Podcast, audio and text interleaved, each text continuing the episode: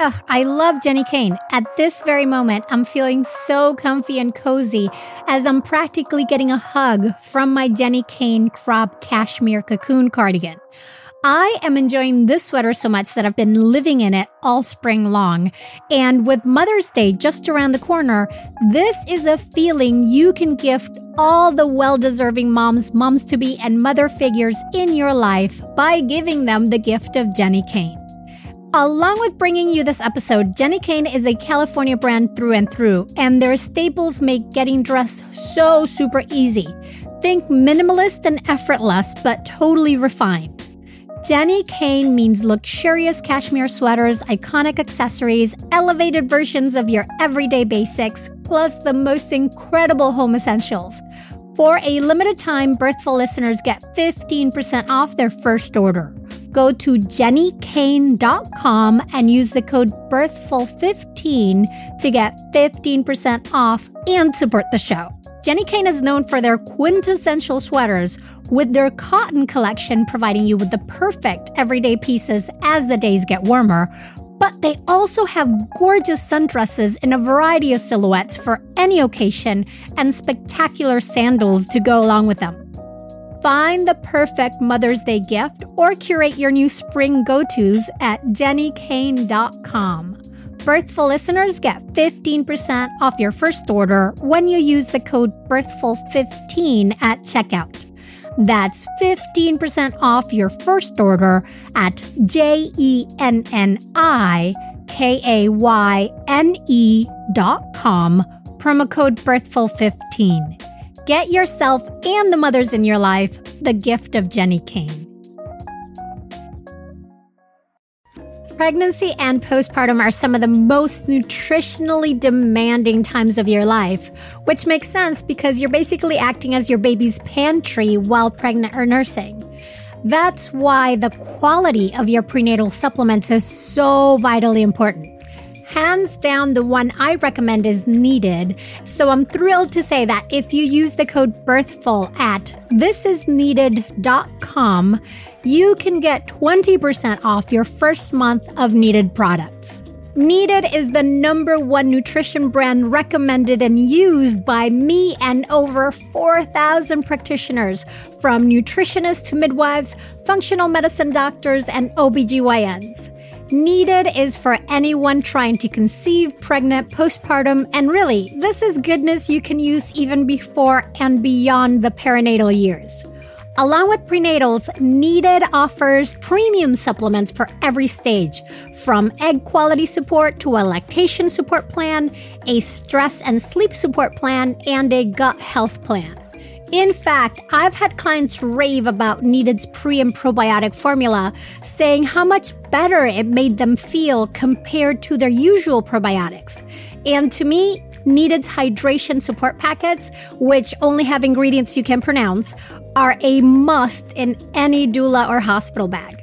Also, Needed's prenatal multi is available in capsules and easy to take vanilla powder for those with nausea or pill fatigue head over to thisisneeded.com and use the code BIRTHFUL for 20% off your first month of needed products.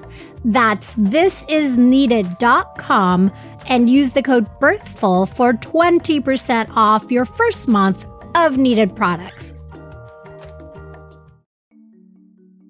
Hello, mighty parent or parent to be. Welcome to Birthful. I'm Adriana Lozada, and we continue with our series on models and places of birth. So, today I have the great, enormous, immense pleasure of speaking with Robbie Davis Floyd, who is a world renowned medical anthropologist, international speaker, and researcher in transformational models in childbirth, midwifery, obstetrics, and reproduction. Robbie's here to walk us through the three most commonly used birth models, which she labels as technocratic, humanistic, and holistic. Now, this conversation is a great follow up to our previous episode with Britta Bushnell on how cultural ideals shape our approach to birth, because these ideals also shape the institutional models we create and Robbie does a wonderful job of explaining what you can expect from your birth team and environment depending on the models they subscribe to, as well as how to best navigate those models. Now, in the episode, Robbie mentions that the cesarean birth rate in Brazil had reached 57% after climbing steadily, and I wanted to give you an update on that. The good news is that since we spoke, the cesarean birth rate in Brazil has leveled and even gone down to 55.5%. So it seems that all the advocacy efforts and policy changes have made a difference. However, we still need to put that into context because in the year 2000, Brazil's cesarean birth rate was 38%. So it has taken a huge effort to turn that upward trend around in Brazil, and yet it still remains one of the highest cesarean rates worldwide. As a point of reference, the rate in the US has had a similar trajectory in that cesarean birth rates increased rapidly from 1996 to 2009, going from 20% to 33% respectively. And since then, the rate has plateaued, slowly decreasing to just under 32%, despite massive efforts to lower it over the years. And this is a trend that can be seen in other countries as well. When left unchecked, the cesarean birth rates increase very rapidly, and it then takes a huge effort to bring it down, and it never quite gets back to the levels where it was before it started increasing rapidly. We will be diving deeper into the reasons behind these rate increases and how they are linked to hospital complexities in a fascinating upcoming episode with Dr. Neel Shah as part of our Models and Places of Birth series. But I thought it really important for you to know these stats as you listen to today's episode. So here we go. You're listening to Birthful, here to inform your intuition. Robbie, it is such a delight to have you here. Thank you. I'm happy to be here. And I want to tell you, I'm so inspired by your work because I feel that you are out there in the trenches, sort of observing different birth cultures around the world and seeing some significant change happen in places where it would be easy to think that, you know, all, all hope was lost, even though I might be being a little bit over dramatic. So, before we get into the details of birth models, would you mind talking a little bit and walking us through the change that you've seen in Brazil, sort of painting us a picture through that example? Well, Brazil is a very interesting mixed bag. On the one hand, they have an ever increasing cesarean rate, which has now reached 57%. The doctors are untrammeled in their use of cesareans, even though um, the Ministry of Health and um, all the birth activist groups are, you know, decrying that massive overuse of cesareans. The, so the contrast there in Brazil is on the one hand, you have this highly technocratic medical system that is bound and determined to do as many cesareans as possible and to stamp out uh, home birth. And on the other hand, Brazil has the most active and populous and progressive uh, social movement for the humanization of birth in probably the Americas, really, the most organized. They have an organization in Brazil called ReHuNa, which in Portuguese, which I don't speak very well, is Rede pelo Humanização do Parto e Nascimento, which means Network for the Humanization of Birth. And um, ReHuNa was officially founded in the late 1990s. Uh, they put on their very first conference in um, Brazil in in the state of um, the city of Fortaleza in the state of Ceará in the year 2000. They chose that city because WHO had its landmark conference there in 1985 when they came out with their um, goal of a 15%, no higher than 15% cesarean rate for even tertiary care centers which of course hardly anybody meets anymore. Just a few countries managed to do that. But they uh, they put on this conference in in Fortaleza in November of 2000, and I was one of five international speakers invited. There was Marsden Wagner and Lesley Page, a wonderful midwife from the UK, and uh, Ina May Gaskin, and me, and Jose Villar, who was at the time the head of MCH for WHO. And on the first day of the conference, we were expecting around maybe 600 people and we were in this huge auditorium and we noticed that it kept filling up and filling up and filling up until there was like standing room only and people were sitting on the stairs and became a fire hazard. And by the next day, we discovered that almost 2,000 people had shown up for what became, it was called the First International Congress on the Humanization of Birth. So that was an amazing start. And I'll tell you a funny story about my experience there if you'd like to hear it. Absolutely. So I gave my keynote speech on Saturday morning and I, it was on the three paradigms of care that I talk about so much, the technocratic, humanistic, and holistic models or paradigms of birth and health care. Well, anyway, I finished the talk and got this wonderful standing ovation. And then I turn around to step down from the high platform. And there's this line of really good looking guys in their 30s and 40s clutching armfuls of my books for me to sign. And I said, who are you guys? And they said, well, we're the good guys. We're obstetricians. We're the good guys. We're the ones who don't do the cesareans. We have really low cesarean rates. And we call ourselves the Floydettes. And we compete with each other to see who can quote you most in our emails and That's the best set of groupie you can mean, have. I All was. doctors. Yeah. That's fantastic.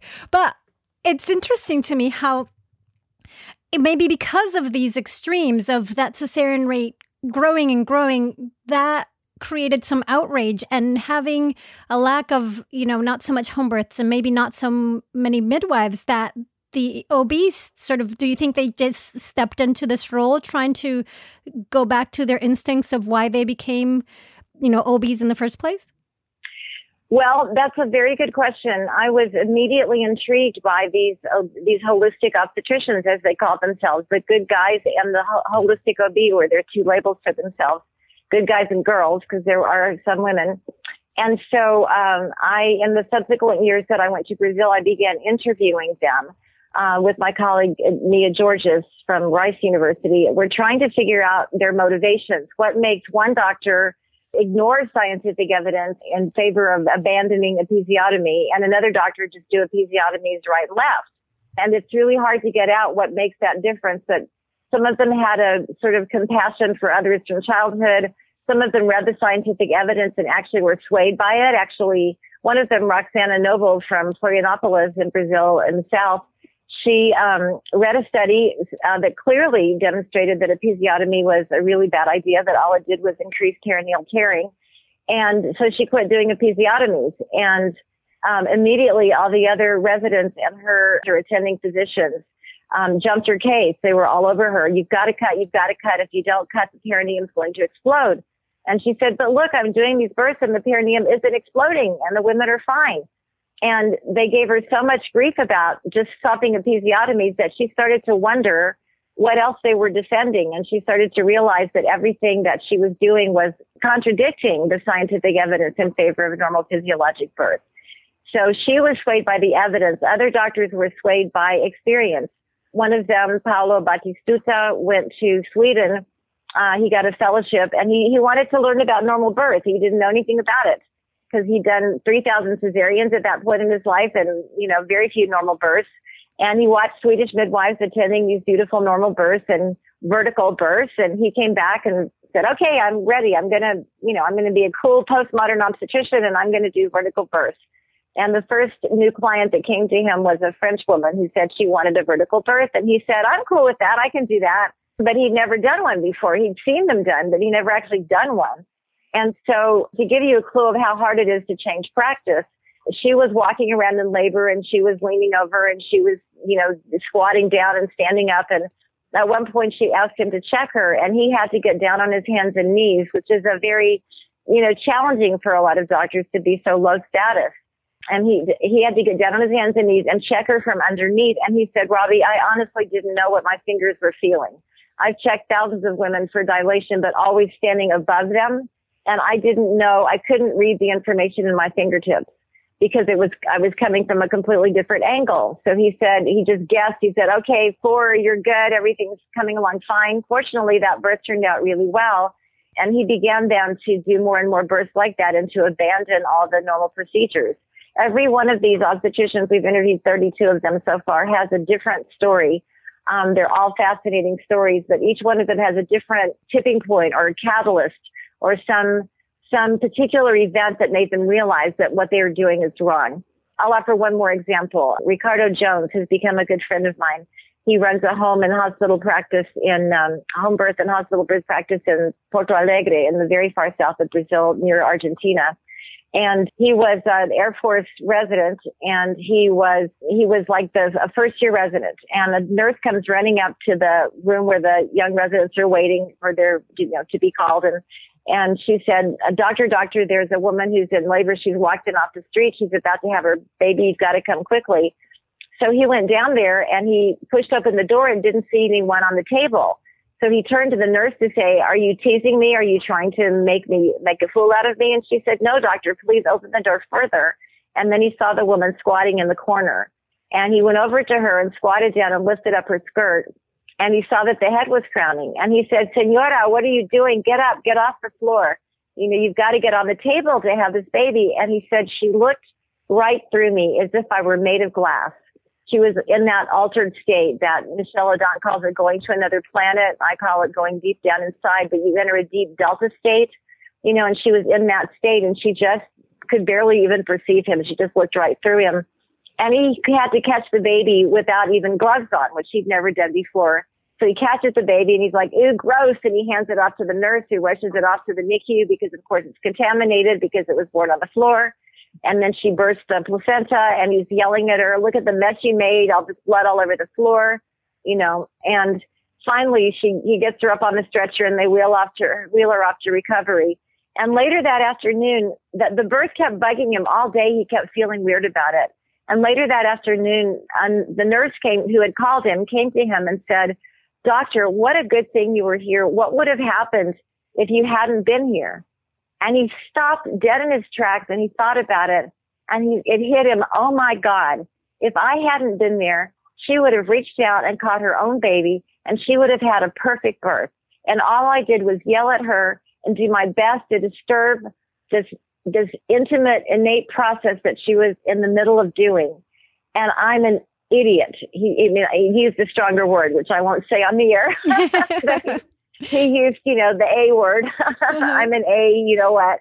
And he just, that was his turning point. He just got it that he had to change. And, um, of course, he didn't know how to change. So it was a very long process. But today, half his births are home births and half are hospital. He has a cesarean rate of around 15%. You know, it's, uh, it's been a long road for him, but it took him a long time to get the courage to do home births. But change is possible. Doctors just have to be open and willing to look at the evidence and to honor women's requests and to understand and appreciate the normal physiology of birth. Unfortunately, their education doesn't support them in that at all. So if they want to find out about it, they have to learn on their own. And that is very interesting to me because you can you can see how pervasive it the uh, these birth models and these paradigms are of how culture affects us and how hard it is. You know, when these doctors step out of their comfort zone and have something like this happen to them and actually look at it from w- mindfully with open eyes and realize wait maybe question a bit of how they are doing things because it's what they're seeing is not adding up with what they quote unquote know Tell me if this sounds familiar. You've taken gorgeous photos of your baby or your kids, and then when you want to share them, it is a pain either trying to find the photos or figuring out the group text that they should go to, and then also remembering that, say, Aunt Helen only does email, so you need to send her image separately, or, like in my case, where my husband is a photographer who takes magnificent photos that I rarely actually get to see because they live on his phone or end up scattered in text messages that I can't easily find. Enter the Family Album app, which was created to give parents a secure and easy way to share photos and videos with your loved ones. Basically, it's a personal space for your family's memories without third party ads or unwanted eyes, and with a bunch of fabulous features. It automatically sorts photos and videos by month, allowing you to swipe back in time and easily see how your child has grown. And you can also order eight photo prints every month to be delivered to your home. The Family Album app also has unlimited storage. Plus, it's totally free. Yup, no more worrying about running out of space or being bombarded by third party ads. So, to all the parents out there still trying to use other messaging apps for your kids' photos, level up your family photo game for free and securely with the Family Album photo sharing app. Head over to the App Store today, search Family Album all in one word, and download the app to start creating your shared photo legacy. With Mother's Day coming up fast, are you looking to get your mom, grandma, or mother figure a gift that they'll actually love? You know, something that is treasured instead of dying out or collecting dust? If so, you need to know about mylifeinabook.com, which is a service that helps turn their life stories into a beautiful book that can be passed down. How amazing is that? And the process couldn't be easier. Basically, if they can use email, they can create their book. Every week, My Life in a Book will send them an email with a prompt question to get them started. And if they don't like the question, they can easily edit it or change it. We gave a My Life in a Book to a family member that always wants to document all family get togethers through images. And let me tell you, the process of sending the gift was super simple, even letting us choose the date we wanted the gift to be sent. I'm so looking forward to discovering stories about her youth, her adventures, and the challenges she has overcome. And since My Life in a Book lets you add an image with each answer, she can now share the story that goes along with her many photos. Another great thing is that the answers can be edited at any time before the book is printed, in case she wants to add anything else. Check out mylifeinabook.com and use the code BIRTHFUL at checkout for 10% off. Create an unforgettable gift for your mom this Mother's Day. That's mylifeinabook.com and use the code BIRTHFUL for 10% off today. And I do want to talk more about the technocratic, humanistic, and holistic models that you mentioned and how they affect births. So let's do that. Well, back when I was doing my first book, Birth of the American Rite of Passage, I was I had read Barbara Katz-Rothman's work. She was a decade ahead of me, and I had read her work on the medical and midwifery models. But I was looking for terms for those models that more deeply connected them to what I saw as the core value system of the American technocracy. Um, I didn't even know the word technocracy at the time. A colleague of mine named Nicole Salt brought that word to my attention. I had been calling it the technological model of birth because it's so focused around technology. But technocracy, I came to understand it and to develop my own definition of it. For me, a technocracy is a society developed around an ideology of progress through high technology and the global flow of information through high technology.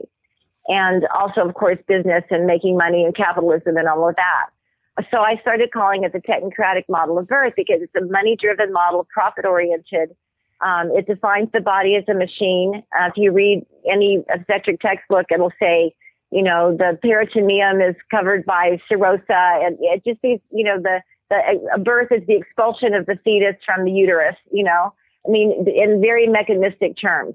And so it defines the body as a machine. It separates mind from body. It focuses on the patient as an object, the gallbladder in room 212, the cesarean section in 313, not as a human being in relationship with other human beings.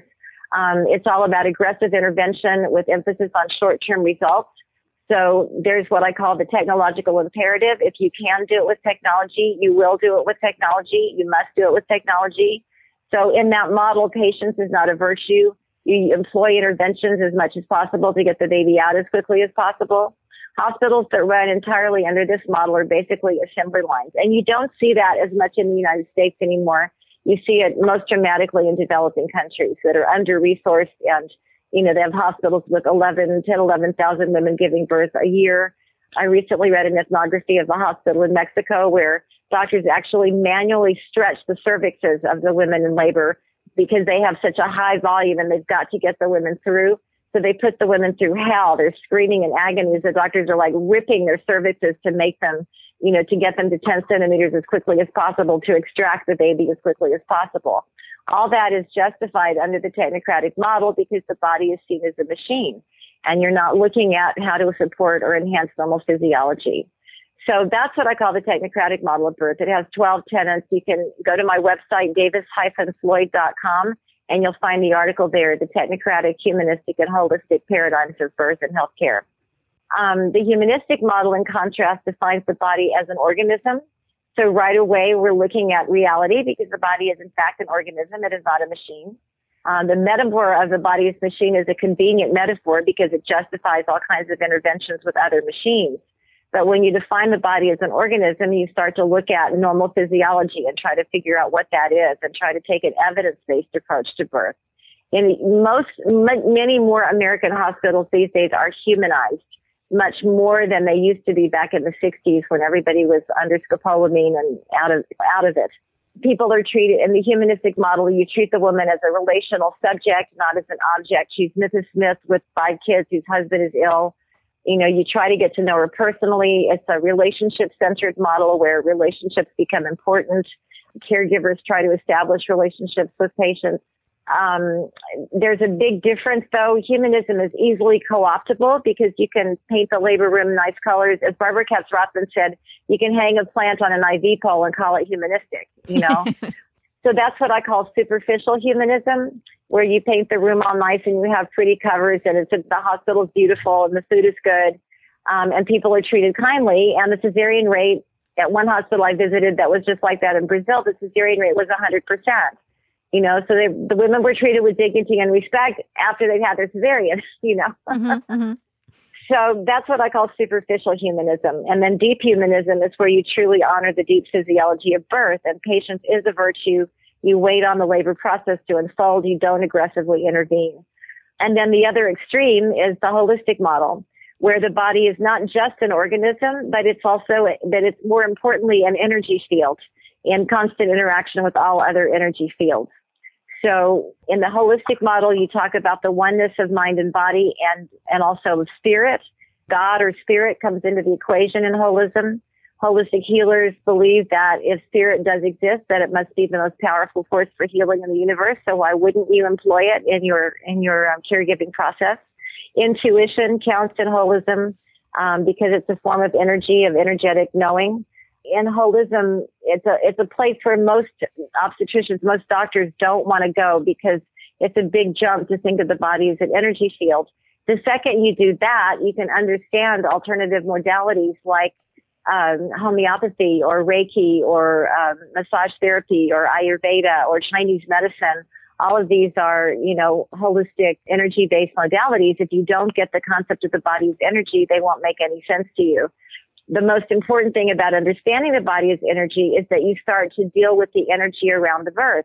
And you understand that if you intervene at the level of energy, you don't have to intervene at the level of technology. So you can simply change the energy in a birth process. A great example I like to give is of a, a midwife friend of mine who was working as a volunteer doula in a hospital in Alaska.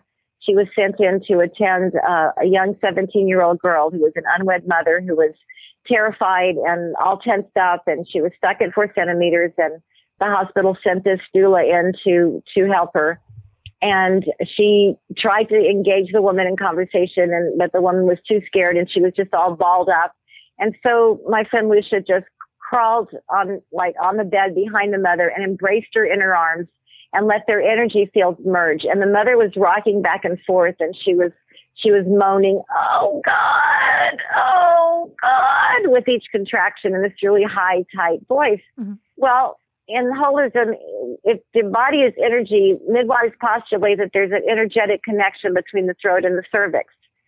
So if you want the cervix to open and be loose and let the baby come, the throat must also be open and loose. So the first thing Lucia did was start rocking with her to entrain their energies, to merge their energy fields. And then she began to whisper in the woman's ear as the woman was screaming, Oh God! Lucia would whisper in her ear in a very low, guttural voice, Oh, good. Oh, good. And the mother began to pick that up and she kind of melted into Lucia's arms and she began to relax. She began to naturally lower her tone of voice. Oh, good, she began saying as contractions came. Oh, good.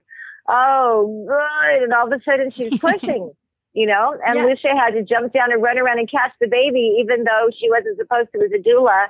What had she done in that birth? She simply changed the energy. That made a massive difference in the outcome of the birth. That's fantastic. That's such a great story. And also a perfect lead to the next question I wanted to ask you. Let's say that a pregnant person is soon going to be giving birth in a hospital with a traditional OB in a very technocratic environment. Is there a way to make that birthing more humanistic or holistic? What are some things that could help in that situation? So, my advice to mothers, especially first time mothers, first of all, it's very important to know what you want from this birth. And it's important to know what you're afraid of and what you're not afraid of. Some women are afraid of the hospital. If you're afraid of the hospital, don't go there to give birth. Walking in the door is going to make your body tense up in fear. If you're afraid of not being in the hospital, then you need to be in the hospital. If you perceive the hospital as your safe place, the place where the, the doctors and the technology can save you and your baby if there's a problem, then that's where you need to be. So you need to know yourself in order to make the choice. You, you don't choose home birth out of some you know, oh, it sounds like it's such a lovely idea. You choose home birth because it's a, a, firm belief that you have that home birth is safer for you and your baby than hospital birth. Um, and it is in many ways. Home birth gives you less iatrogenic intervention and midwives tend not to interfere in the birth process um, statistics clearly show that home birth outcomes are just as good as those of low risk hospital outcomes. And so there's no added danger or risk to home birth. It's just as safe as hospital birth with its planned with a skilled midwife in attendance. But you should only do that if you're firmly committed to that ideology and if you truly believe in your power as a birth giver or you want to believe in your power as a birth giver and that's it's really important to you to do it yourself. That that sense of empowerment that women get when they birth completely on their own, there's nothing like it in the world. If you want a normal vaginal birth in a hospital, you're very well advised to have a doula. I mean, a midwife and a doula. In many some areas, nurse midwives aren't available, but generally they're much more available than they used to be. So you want either a very humanistic obstetrician how you find out if your obstetrician is humanistic or not is you look at his cesarean rates, especially for first time births. If they're higher than 15 or 20%, you really don't want the guy. A lot of obstetricians have cesarean rates of 50%. If you want to schedule a cesarean, he's your guy. But if you want a normal vaginal birth in the hospital, look for someone with a relatively low cesarean rate and with a compassionate attitude, someone who'll spend time with you during your prenatal visits and not shush you out the door in five minutes without answering your questions, you know?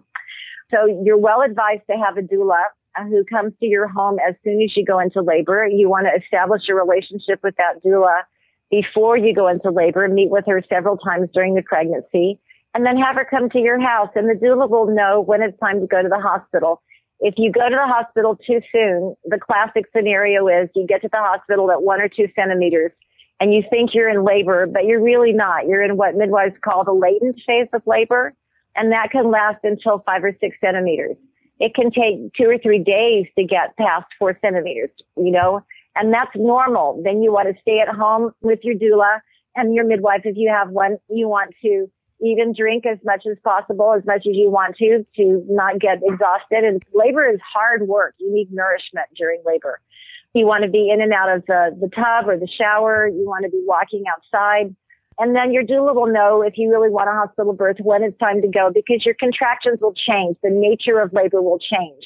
And you'll, when you enter the active phase of labor, which is at five or six centimeters and beyond, at that point, there's not a lot they can do to you in the hospital that will slow labor down.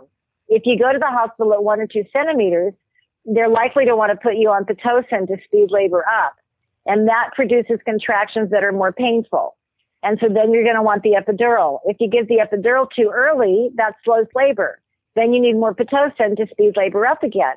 Then the baby goes into distress because of the added stress of the Pitocin induced contractions. And then you end up with an emergency cesarean and you say, Oh, doctor, thank you for saving me and my baby when it was the hospital interventions that caused the problem in the first place. So to avoid that and to have a normal vaginal birth in the hospital, you want to bring with you your doula. You want to have a, a nurse midwife with you if, if at all possible. And, um, or if you want that. And then you want to go to the hospital when you're well into active labor, well past five centimeters. Go to the hospital then and then you want a hospital that hopefully offers labor and water, at least the option of being in showers. You want to avoid being hooked up to the monitor continuously because the essence of a successful labor is movement. You need to be moving during labor. The monitor and the epidural hold you still. They imprison you. They tether you. And I should say that with a caveat.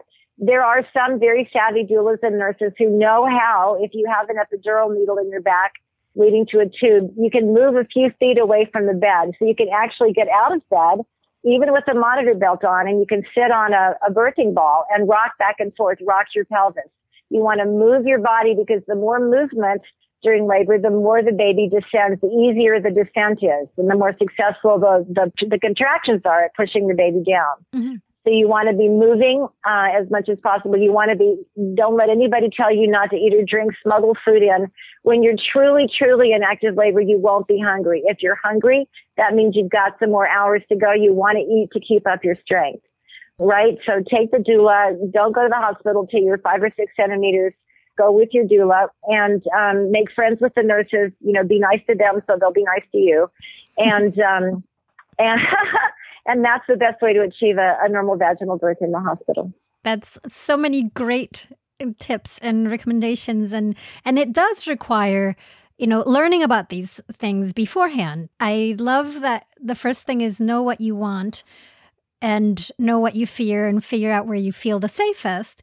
So if we step back to those months in pregnancy in preparation to get to this point do you have reading recommendations, viewing recommendations, other suggestions to help moms sort of get to that point where they're really believing in their power as birth givers? Yes. My least favorite book for pregnancy is What to Expect When You're Expecting, mostly because they don't give you very much information. They mostly just say, ask your doctor, talk to your doctor. It's not a very empowering book.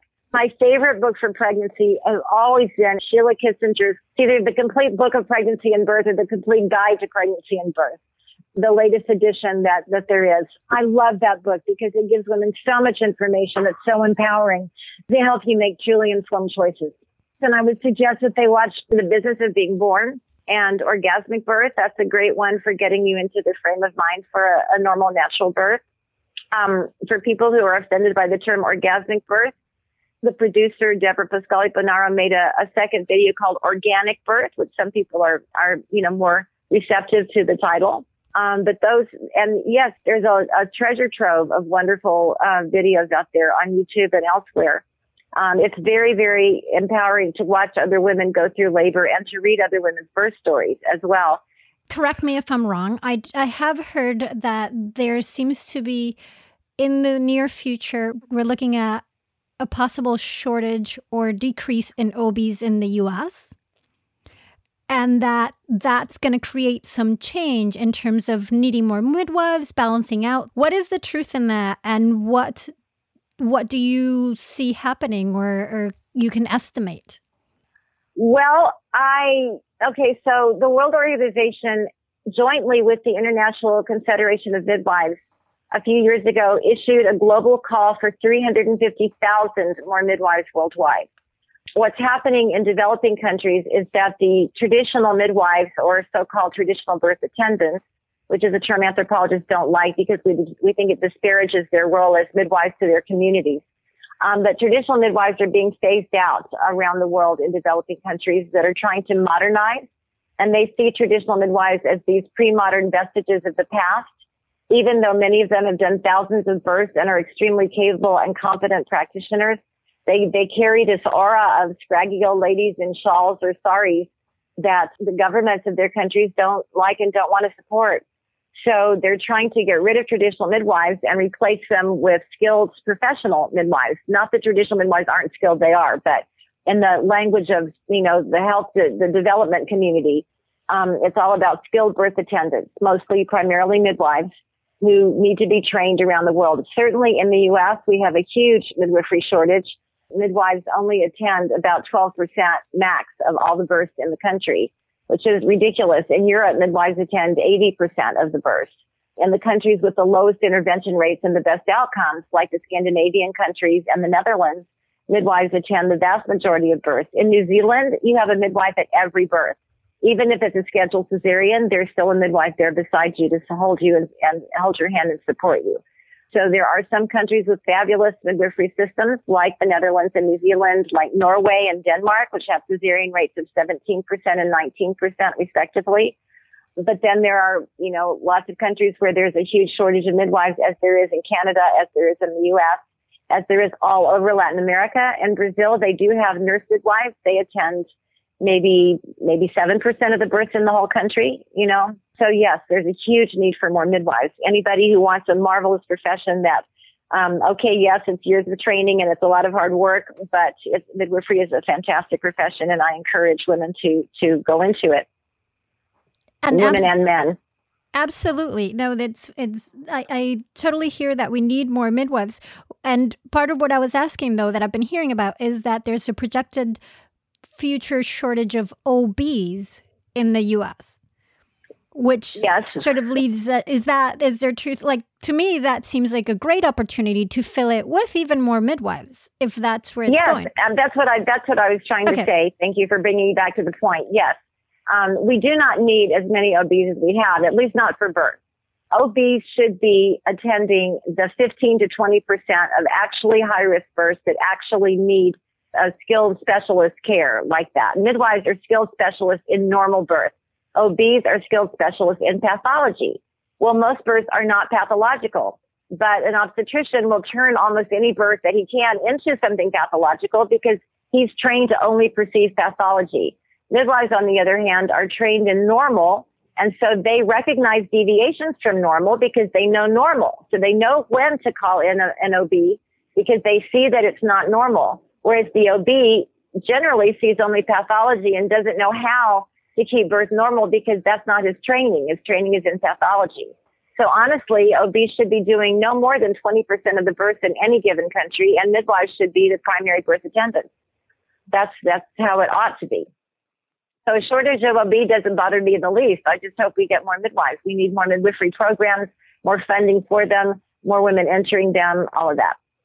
Yes, and hopefully a, a, more of a collaborative model between the OBs working together with midwives, and and then they can see less pathology and observe a little bit more normal, and have this more humanized OBs and holistic OBs like your groupies in, in Brazil. Absolutely. One of my dear friends, Richard Jennings, is one of the few male midwives. Did, did you know globally 1% of midwives are male? Like in, everywhere in the world, it's about 1%. Well, he's part of that 1%. He's the director of uh, midwifery training, uh, the clinical director at Yale. And uh, he has uh, helped organize, they call it their maternity, their labor uh, delivery ward, they call it the Center for Physiologic Birth and they're staffing it with midwives and they're training the OB residents right alongside neck to neck and shoulder to shoulder, hand to hand with the midwifery students so that the OBs are learning from the midwives as they go so that they're internalizing what we call the midwifery model of care, which is a combination of the humanistic and the holistic models in, in my language. And so, yes, OBs need to be trained with midwives. They need to respect midwives. Most obstetricians tend to think of midwives as subordinate to them because they're nurse midwives, you know, the hospital based midwives anywhere are nurse midwives. And that's not how it should be. Midwives are skilled specialists in their own right, skilled specialists in normal birth. And so they should be on a collaborative level with doctors. Doctors should consult with them. Midwives should be able to refer cases to doctors when necessary, and doctors should refer those cases back to the midwife if the situation stabilizes and the pathology goes away. Absolutely. It's been an absolute delight talking to you today. Thank you. I appreciate you having me on. That was medical anthropologist Robbie Davis Floyd, who is a prolific writer, having authored over 80 journal articles, 24 encyclopedia articles, and also authored, co authored, edited, or co edited many, many books. Most recently, she is the co author of the three volume anthology titled The Anthropology of Obstetrics and Obstetricians The Practice, Maintenance, and Reproduction of a Biomedical Profession. As a board member of the International Mother Baby Childbirth Organization, Robbie helped to wordsmith the International Childbirth Initiative 12 Steps to Safe and Respectful Mother Baby Family Maternity Care, which is available at icichildbirth.org. To learn more about Robbie and read her articles, go to davis-floyd.com. And you can connect with us at Birthful Podcast on Instagram. In fact, if you're not driving, we would love it if you would take a screenshot of this episode right now and post it to Instagram, sharing your biggest takeaway from this episode. Make sure to tag at Birthful Podcast so we can see it and amplify it. You can find the in depth show notes and transcript of this episode at birthful.com, where you can also learn more about my small birth prep classes and download your free postpartum preparation plan. Birthful is created and produced by me, Adriana Lozada, with production assistance from Asia Plati. This episode was produced in part by LWC Studios, Paulina Velasco, Virginia Lora, and Cedric Wilson. Thank you for listening to and sharing Birthful. Be sure to follow us on Apple Podcasts, Spotify, Amazon Music, and everywhere you listen. And come back for more ways to inform your intuition.